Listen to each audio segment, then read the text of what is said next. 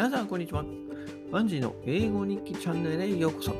今日のテーマはゴールデンウィーク終了です。今年のゴールデンウィークは終了。 My Golden Week ended today。 やりたいことは一通りできた。 I was able to do what I put my mind to before my Golden Week。 I was able to do what I put my mind to before Golden Week。